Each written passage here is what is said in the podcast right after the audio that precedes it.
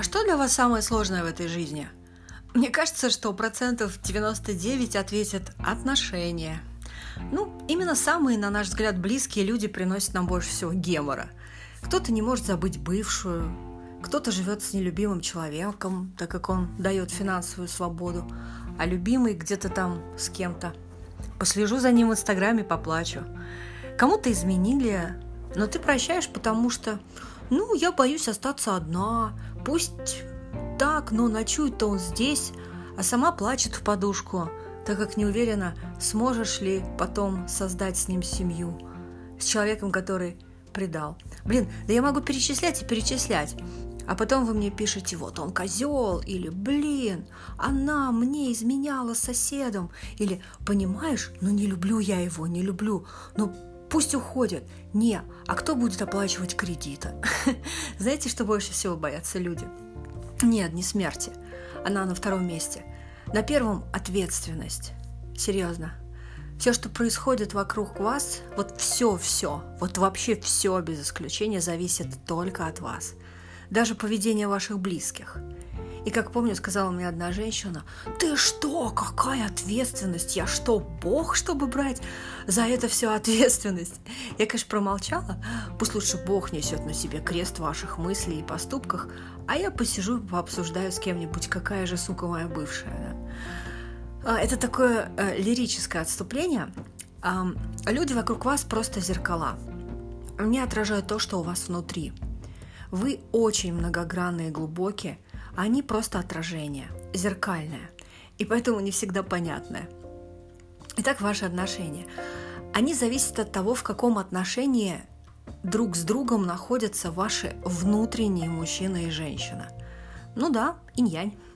Это касается не только нас, кто в опыте Twin Flame, у нас просто это более ярко, наверное, показано, чтобы видно было. Это вообще касается всех, кто на этой планете проходит опыт жизни. И если ваши внутренние мужчина и женщина дружат, то и внешне ваши отношения идеальны.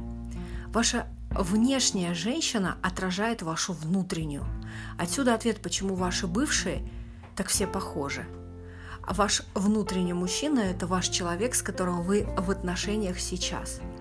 С одной стороны, все понятно, но ничего не понятно, правда? Сколько бы ни писали в интернете про это, про все, въехать в эту тему очень сложно. Но можно только через чувства, друзья. Когда вы почувствуете вот их, и их потребности и отношения внутри себя, я сейчас говорю про ваших внутренних мужчину и женщину, и они станут гармоничными, вы сразу же увидите эту гармонию в своих отношениях. А почему отношения моих мужчины и женщины такие сложные, спросите вы, откуда опыт таких отношений? Страшное слово карма. Т9 сейчас исправил на слово карман.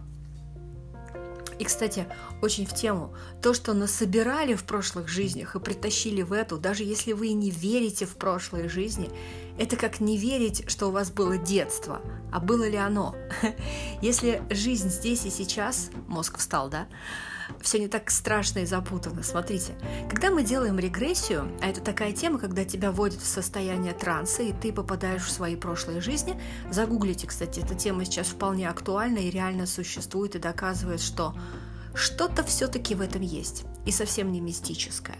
Вот когда регрессолог начинает это делать, он тебя направляет. Сначала во вчера, вспомни, что было вчера, потом в прошлый месяц, потом школьные годы, детство, раннее детство.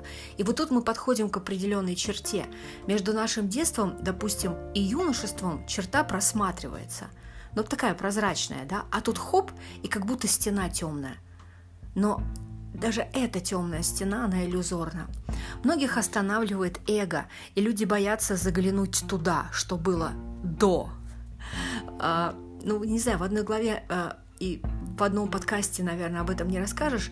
Это целый, целый мир нереально красивых путешествий в себя. А, вы знаете, меня очень часто преследовало непонятное ощущение, особенно ночью. Я случайно просыпалась, как будто вокруг меня была какая-то ткань. Вы знаете, много ткани, как будто ты в какой-то колбе, там ткань. И она мнется, и вокруг тебя вот складки повсюду, ты чувствуешь вот эту ткань. Я всегда просыпалась, так как ощущения были, ну, скажем так, не очень понятные и не очень приятные. Но в то же время, ну не знаю, очень странное ощущение. После регрессии они прошли. Потому что как только я заглянула за эту темную стену, я оказалась в утробе. И там было такое ощущение. Мне стало интересно э, включить свое сознание там, хотя не все включают, конечно, сознание в, в утробе, даже в детстве. Типа, а как там вот в этом маленькой колбе? А, ну, я уже сказала, что не все там включают сознание, просто аватар ваш растет, рождается, многие души заглядывают в свои растущие аватары иногда, поэтому иногда посмотришь на ребенка и понимаешь, что это просто какая-то биомашина, а потом оп, и взгляд. Кто-то решил тебя проведать. Вспомните свое детство, многие, кстати, не помнят, лишь отдельные моменты. Ведь самая большая мечта любого ребенка – это стать большим. Каким бы там оно это детство не было, Вот такая лекция водная небольшая перед тем, как я возьму вас с собой в мистический мир прошлых жизней и внутренних мужчин и женщин. Может быть, через мой опыт и мои чувства вы сможете разобраться со своими.